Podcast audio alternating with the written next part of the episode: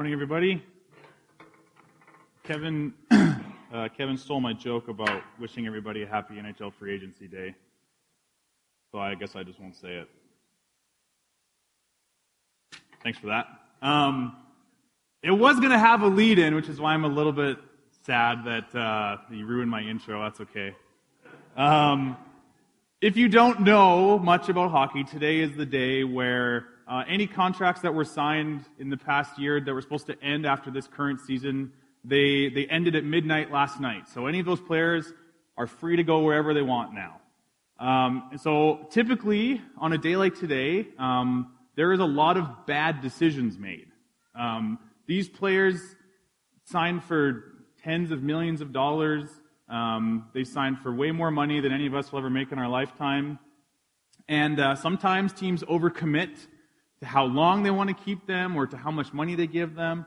And so if you're a hockey fan, today can feel like a lot of nervousness, uh, especially if your team's in the running for a guy named John Tavares, who's the biggest fish on the market right now. As of 1044 this morning, he still hadn't signed anywhere. I checked.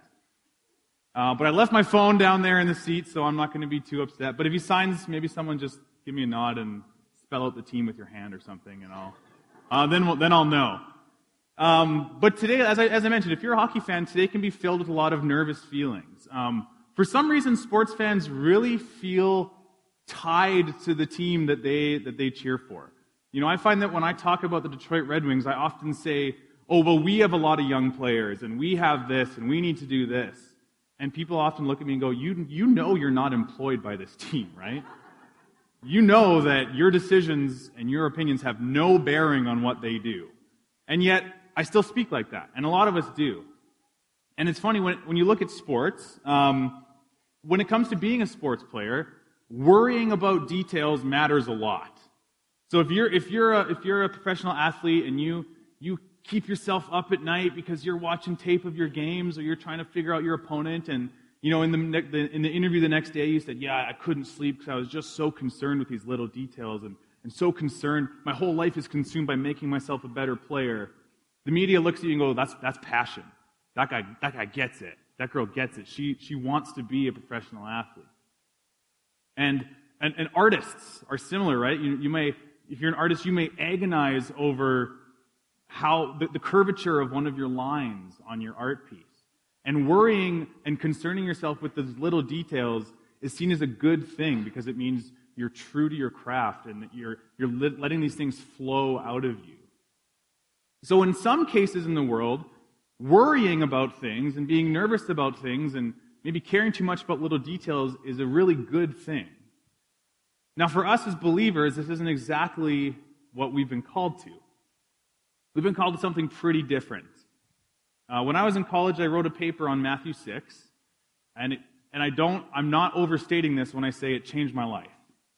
Um, I don't know how many people would say that about a university assignment, if it ever changed their lives, but the beauty of Bible school is that the things you're writing about and the things you're studying can often be life changing and very applicable to your life and your relationship with Jesus. So I wrote a paper on, on Matthew 6, um, specifically on the section where Jesus talks about worrying. And so when I was given a totally open canvas, blank canvas to say, you get to choose what you're preaching on, I thought that's going to be what I want to preach on. Now, I pulled up my old paper from, this would have been 2011, uh, and I decided not to include any of it in this sermon. Uh, I don't know how I got an 80 on it, because it is not good. So I'm not, I'm not going to read from it. I feel like it's not beneficial. Um, plus, it's not a scholarly paper by any standards, so it's not going to be helpful for you. But what I will read from is Scripture. So if you, if you have your Bibles with you, you can turn to Matthew 6. We're going to start at verse 25, go down to verse 34. It should be up on the screen as well. Jesus is saying this. For this reason I say to you, do not be worried about your life as to what you will eat or what you will drink, nor for your body as to what you will put on. Is not life more than food and the body more than clothing? Look at the birds of the air, that they do not sow nor reap nor gather into barns, and yet your heavenly Father feeds them. Are you not worth much more than they? And who of you, by being worried, can add a single hour to his life? And why are you worried about clothing? Observe how the lilies of the field grow. They do not toil, nor do they spin. Yet I say to you that not even Solomon in all his glory clothed himself like one of these. But if God so clothes the grass of the field, which is alive today, and tomorrow is thrown into the furnace, will he not much more clothe you? You of little faith. Do not worry then, saying, What will we eat, or what will we drink, or what will we wear for clothing? For the Gentiles eagerly seek all these things. For your heavenly Father knows that you need all these things. But seek first his kingdom and his righteousness, and all these things will be added to you. So do not worry about tomorrow, for tomorrow will care for itself. Each day has enough trouble of its own. How true that last sentence is. Um, Jesus starts off by saying, For this reason I say to you, which means we actually have to go back, right? We have to know what he's meaning by this reason. So we go back a couple verses, and this is the Sermon on the Mount, where Jesus is teaching us a lot of different things. One of them, uh, the, the, few that come right before this, this passage that I read, uh, are these ones. Jesus says, Do not store up for yourselves treasures on earth. So it, it's, it's a question of, of treasure. It's a question of what we value, right? He's trying to teach us what we value in this life matters a lot. What we care about matters a lot. He then says, The eye is the lamp of the body. And that if your eye is bad, your whole body will be bad. It's a question of vision, not physical vision, but actually what we set our eyes on, what we focus on, what we give our time and energy to. And he says, if what if that thing, if what that is, is bad for you, the rest of your life will also be affected. Then he says, no one can serve two masters, right? You can't serve wealth and God. This is a question of worth. What do we value in life? What is important to us? Those three things matter a lot when we move into this section about worry because he's saying, because of those things, because of, because of the fact that you shouldn't, uh, you shouldn't store up treasures on earth, because of the fact that your eye is the lamp to your body, and because of the fact that you can't serve two masters, he then says, don't be worried about your life. Those things matter a lot as far as a lead in to what he's talking about. So if what you care about is in line with Jesus, and if what you fix your eyes on is in line with Jesus, and if you only serve one master and it's Jesus, then actually Jesus is saying you don't need to worry about your life. You don't need to worry about what you'll eat or what you drink or what clothes you'll wear. Uh, John Stott is a is a was a pastor um, who I also got to um, not physically meet, but mentally meet, I guess, by reading a lot of his books in college. And he, he had a great, a great quote. It's a little bit long. It's a little bit wordy. Um, but just, I think it's on the screen as well. So, so follow along if, if you can. He says this.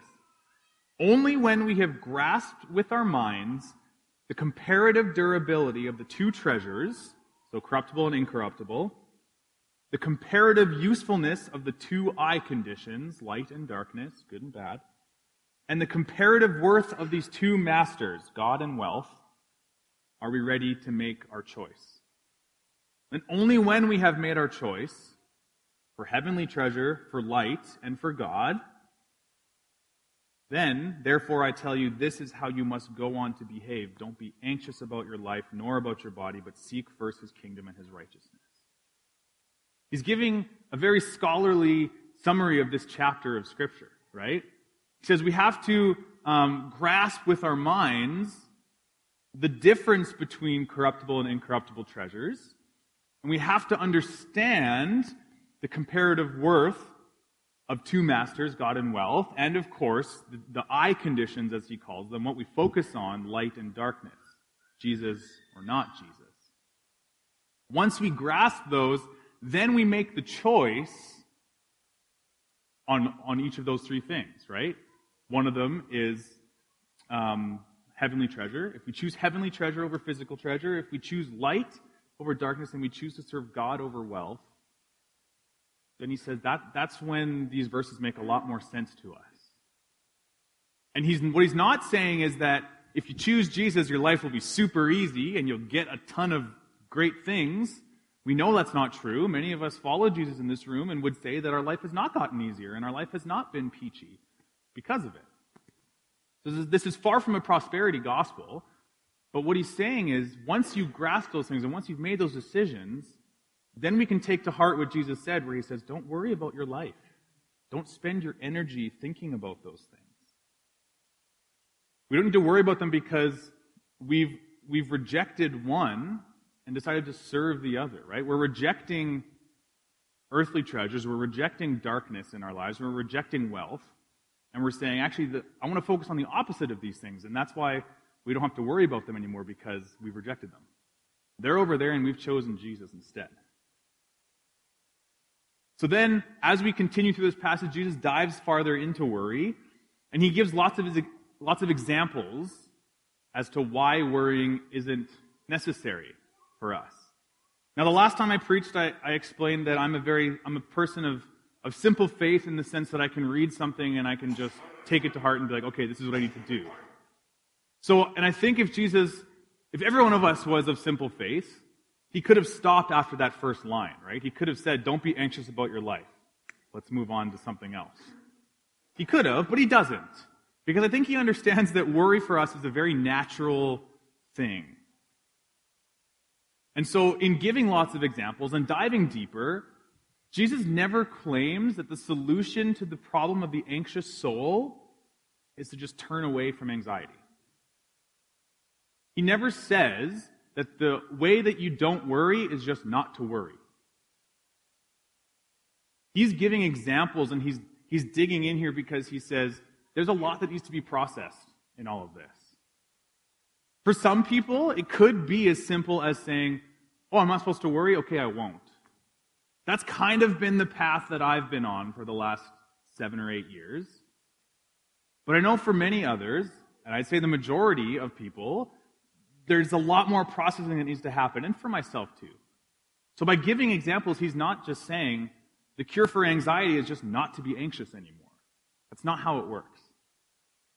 So he establishes what not to worry about, and essentially it's security, right? He says food, drink, and clothing, these things, they, add security to your life. I mean, you need some of them to live, certainly. But he's saying that when you make an obsession of these things, when you, when you think about them all the time, when all of your energy is going to things like, what kind of food am I going to have? What am I going to drink today? What am I going to wear? He actually goes on to say that's, that's actually an obsession, if we want to use that word. That's an obsession of the Gentiles. Now, in this case, obviously, unless we are of Jewish descent, we are Gentiles. But what he's saying is are, this is the obsession of those who don't know God, who don't know Jesus. That's what they obsess over. And he goes, that's, that's not what you should obsess over. Your, your energy that you would give to those things should go somewhere completely different. It should be on God's kingdom, seeking his righteousness, seeking his kingdom. And yet, we love stuff. We love security. We love weird things. Um, there's a website called thisiswhyi'mbroke.com, um, which I frequent every once in a while. I, I've bought a couple things from there, all very cheap. But here are some of the things that are on that website, some of their most popular items. The first one is a robotic pet fish. Only $20. Here's, here's a description. While other pets wither and die, the robotic fish is the one pet you can count on to stand the test of time, even if you forget to feed it. As long as there's juice in his batteries, this little guy will happily swim all day and night for your personal enjoyment. Nothing I would love more than watching a robotic fish swim around. Uh, the next one finger food utensils. You can get six pairs for $113. Here's the description only savages would dare eat finger foods without finger food utensils. These handy utensils let you dig into the messiest and tastiest snacks without having to deal with the complement or the complementary coating of stickiness that engulfs your fingers by the end of your meal. Who would want that?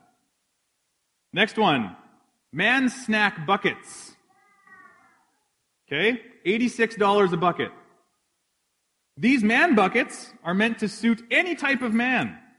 Each bucket comes chock full of carefully curated items to match the bucket's various themes like Mr. Healthy, Man Snacks, and The Handyman. So you can cater to your man's likes and interests. I don't even want to start on that one. Uh, the next one, head case, personalized face luggage. I'm going to say that face doesn't belong to the person carrying it. Kind of looks like a baby onesie. $47. The personalized face luggage makes it impossible for anyone else to mistake their bag for yours. I guess unless you have a twin.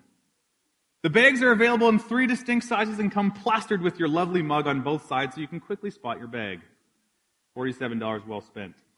The next one, virtual reality exercise bike. I am not making this up. $650. Going outside is overrated. By getting atop this virtual reality exercise bike, you'll be able to stay fit without having to go outside and breathe fresh air. It's compatible with PSVR, Oculus Rift, and HTC Vive headsets and comes with a slew of VR arcade games. I feel like I'm on the prices right right now. Number six, the world's most expensive vacuum cleaner. $1.8 million. Experience a small slice of how the rich and privileged live by cleaning your house with the world's most expensive vacuum cleaner. One of only 100 in existence, it comes coated with a lavish 24 karat gold plating. It's picking up dirt. I don't, I don't know. And the last one, the killer whale submarine. $146,000. I want to see one of these just flying down the river under the bridges. Dominate the ocean with reckless abandon with this killer whale submarine. This amazing two-person submersible powerboat is the whale-style version of the Seabreacher boats. At long last, you can experience the awesome feeling that Willy felt when he was free. If you're bored this afternoon, please look up a video of this thing. It is unbelievable. There is no shortage of humans trying to make their lives better with things. Right? Because if you love chicken wings but you hate sauce on your fingers, you need utensils, obviously. Um, we, our thought process right now might be, well, as long as I don't own a killer whale submarine, I'm probably doing okay. I'm probably not putting my focus in the wrong place. And I get that. Um, we have access to a lot of things in our lives that, that would say that, it would make us think that we don't need Jesus. Right? These might be some of them. There might be other things in our lives that, that we might replace Jesus with, or say that we don't need Jesus because we have everything we need. We have, we have the wealth, we have the security, we have everything that we need, and we actually may find ourselves not asking Jesus for anything. Whereas Jesus tells us that our, our thought process should be putting the kingdom above all else. Right? When he says seek first the kingdom, what he's saying is that should be what you care about the most seeking the kingdom, doing kingdom work, understanding the righteousness of God.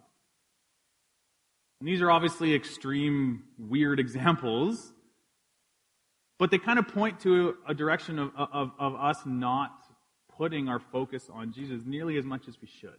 And I'm guilty of that as well. I don't own a killer whale submarine, though. Jesus points this out. He says, Look at the birds of the air. They do not sow, nor reap, nor, nor gather into barns, yet your heavenly Father feeds them. Are you not worth much more than they? And then one of my favorite lines from Scripture Who of you, by being worried, can add a single hour to their life? Basically saying, you can't, can't do it. You can't make your life last longer by worrying about it. And what we want to focus on is, is the idea of birds here. So, how does God feed the birds? Jesus says that God does it, right? Your heavenly Father feeds them. Certainly, He's not holding out His hand with a bunch of bird seed in it and just every bird in the world comes to His hand and eats from it. That's not how it works, right? He puts things in place for them to get it themselves. Flowers don't go out of their way to make themselves beautiful. They rely on what Jesus has given them already, how God has created them already. It says they don't they don't toil to try and make themselves beautiful. They don't spin and say, Look how pretty I am. God has already made them that way, and they're okay with that. And I think what's most important is that if these birds who have no knowledge of God, if they can trust to be fed day in and day out, God's children who hopefully have some knowledge of God or maybe even a relationship with Him, maybe even have seen miracles, depending on who we are, should have that same trust and maybe even more. Now, I know that many of us don't worry about where our food's going to come from the next day. We are lucky in that sense, certainly. We don't we aren't concerned with I don't have clean drinking water, where am I going to get that from? So what is our response here? Do we just say, well, let's just never care about food? Is our response to say, not ever buy food and just hope it shows up on our doorstep? Do we say, we're supposed to care about food a little bit? Where, where do we fit on this, on this scale of learning to trust the Lord? Well, Jesus says in John 6, I am the bread of life. Right? And he calls himself the manna that was sent from heaven. And so if you don't know that story as well, he's, he's harking back to the Old Testament when the Israelites grumbled and complained a lot. it's most of the Old Testament, it seems like, where they're complaining about how, how they don't have enough food. God has promised them they'll go to this land, and they're not there, and they, they're just complaining. All they want to complain about is, God, I want more food. I want more food. Please take care of us. So they tell this to Moses. Moses goes and talks to God, and God says, Okay, I will literally send you down bread from heaven every day. You'll wake up in the morning, and there will be this manna, this bread, on the ground, and you can go eat it. So that happened for many years, and, and the Jewish people held on to that for a long time. So even in this story, that where Jesus is saying that he is the bread of life, the, the, the people hearing this story at this point say, well, you, yeah, I guess you could be bread of life, but like God sent down bread from heaven for us. Like that was amazing. What is it? What are you talking about? You're the bread of life. How does it compare to what we've gotten in the past? And Jesus is like, Jesus is saying, I'm actually that, I'm that bread from heaven for you right now. I'm that bread for your soul, for your spirit. I have come down from heaven. God has placed me here on earth to be with you every day for 30 odd years and to tell you about Him. So our, our concern actually isn't, we shouldn't be thinking like, how much do I, how much should I care about food? Where, how much money do I spend on the food in, at the grocery store? Do I need to go once a day to make sure that I'm not like holding on to stuff, I'm not storing, I'm not reaping in barns, whatever? Our focus should actually be, do you care more about Jesus than you care more about your food? Sorry, do you care more about Jesus than you care about your food? That's where our focus needs to be. Do you care more about Jesus than you care about how you look? That's the basis of, of where Jesus is going with this story, with this idea of Matthew 6.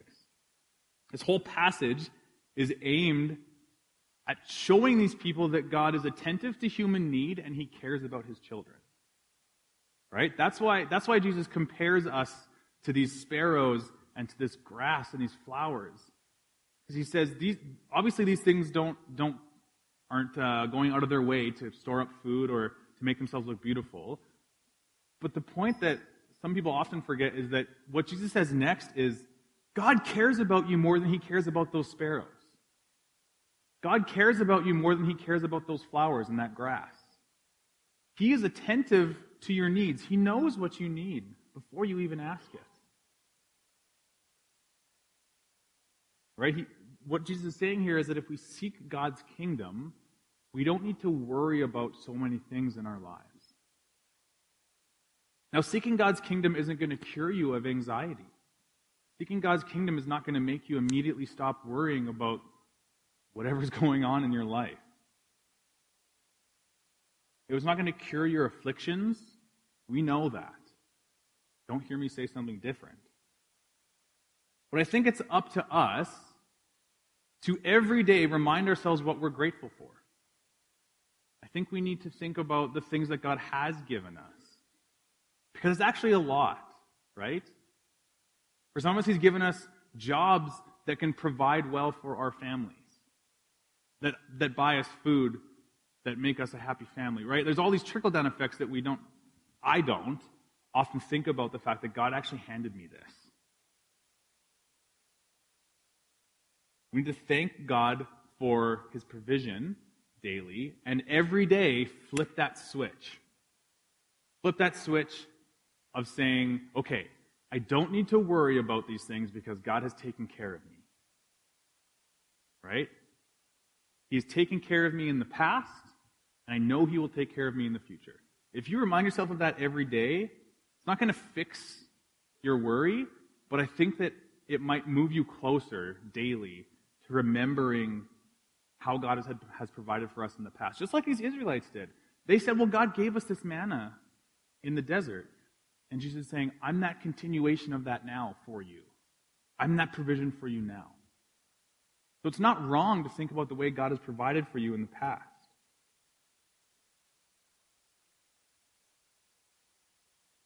Um, there's a story that I often think back to when I was when I was in college again, where um, I was lucky enough to have a car when I went to Briarcrest. Not many people did. Uh, a lot of people came from out of province or or just didn't have a vehicle on their own. And so I was often uh, someone who was driving people to Moose Jaw, which was like 10 or 15 minutes away, or to Regina, which was about an hour away.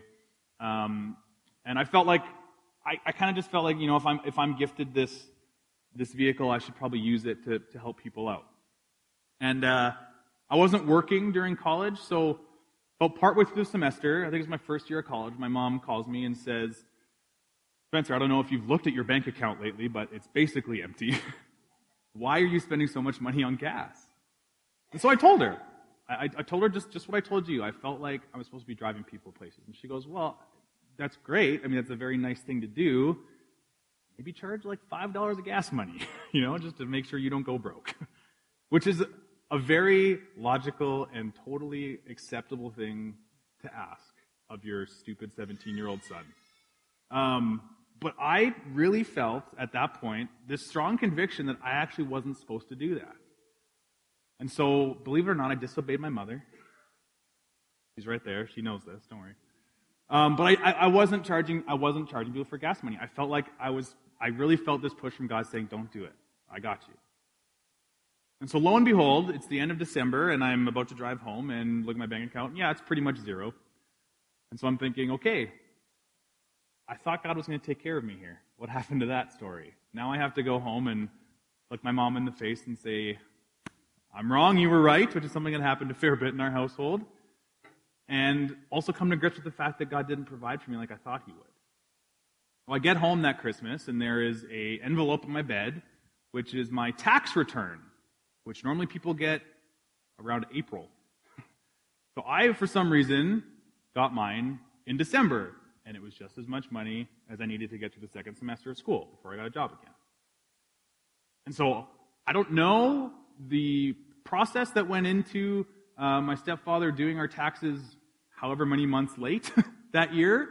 I'm not sure how that happened or why that happened, except to know that I think God was showing that He was providing for me in weird ways. Right? I got as much money as I needed to make my way through second, through second semester while still providing people with these rides without charging for gas money.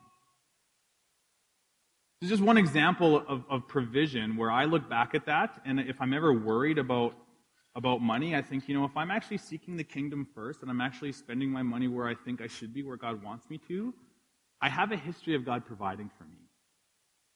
And so I need to trust that moving forward as well. You may not have that exact same story or a similar story even, but we can be encouraged by the stories of others, which is why I told you that story. I've got more that I've heard from other people that also encourage me to trust God daily because I've seen Him provide for others as well. John Stott says this, which is, which is a very hard sentence to read, I actually think. He says this Worry is forbidden us it is incompatible with the Christian faith. So I want to ask this question. Does this mean that, that if I worry, I don't love Jesus? This is the first question that came to my mind. And immediately my answer was no. If you worry, you can still love Jesus in that. Thankfully. Because we are on a long journey right? We are hopefully continually being sanctified, cleansed, taught how to be more holy, taught how to be more like Jesus every day. If you worry about things in your life, it doesn't mean you don't love Jesus. But he does give you the ways to move forward. He does talk about the way he's provided in the past, Maybe you know someone who has got a story where they were, were provided for in the past. You can look to the future and say, I have a God who, who has never let me down, in the sense of how he thinks about it. God may have let us down in the sense of how we think things should happen. God may not have met our expectations, but doesn't mean he's let us down. Right? There's a, there's a very distinct difference there. So our ambition, when, when God's when Jesus is talking about ambition, our ambition needs to be Jesus focused. Worship team, you guys can come up here. Our ambition for self can be pretty modest, right? It can be for good tasting, healthy food, clothes that I feel comfortable in, a home that allows for guests so I can practice uh, hospitality. Those can be modest self ambitions, which is good. Our ambitions for ourselves can be grandiose as well. They can be for the highest quality food, clothes that demonstrate that I have enough money to buy them, a home that makes me look like I have the best taste and style, a higher salary to feed my ego, more power at my job, etc., etc. Those can be ambitions that we take on ourselves that are not good. Ambitions for God are different because they actually mean that God is glorified through them. So if we're spending our energy and our focus on something, whether it's worry or not, it should actually be on the ambitions that we have for Jesus. John 3:30, one of our ambitions can be for him to increase and me to decrease. One of our ambitions can be for wisdom. That happens a lot in scripture. For a better understanding of our spiritual gifts. That's a good ambition to have because they serve the church. For God to use us to spread the gospel, whether that's us going somewhere or us supporting and funding missionary work in another country or in our own country. Our ambition is what matters here. Our, our desires, our passion, just like so many other things in Scripture, is about heart posture, right? If our heart posture is to say that God doesn't take care of me and I need to work in order to get everything done so that he, because he doesn't take care of me and he might never, that needs to switch towards a heart posture that says, God takes care of me. He cares about me way more than the sparrows and the grass and all the other things that he has created and that He will provide for me in the future. And that might start to change our worry day in and day out. But again, this is an incredibly long process. So let me pray for us because I feel like we need it, myself included. God, help us not to worry. Help us to have our ambitions in the right place. Help us to desire more of you and less of ourselves. Because we can't do that on our own, Lord, we ask this in Jesus' name.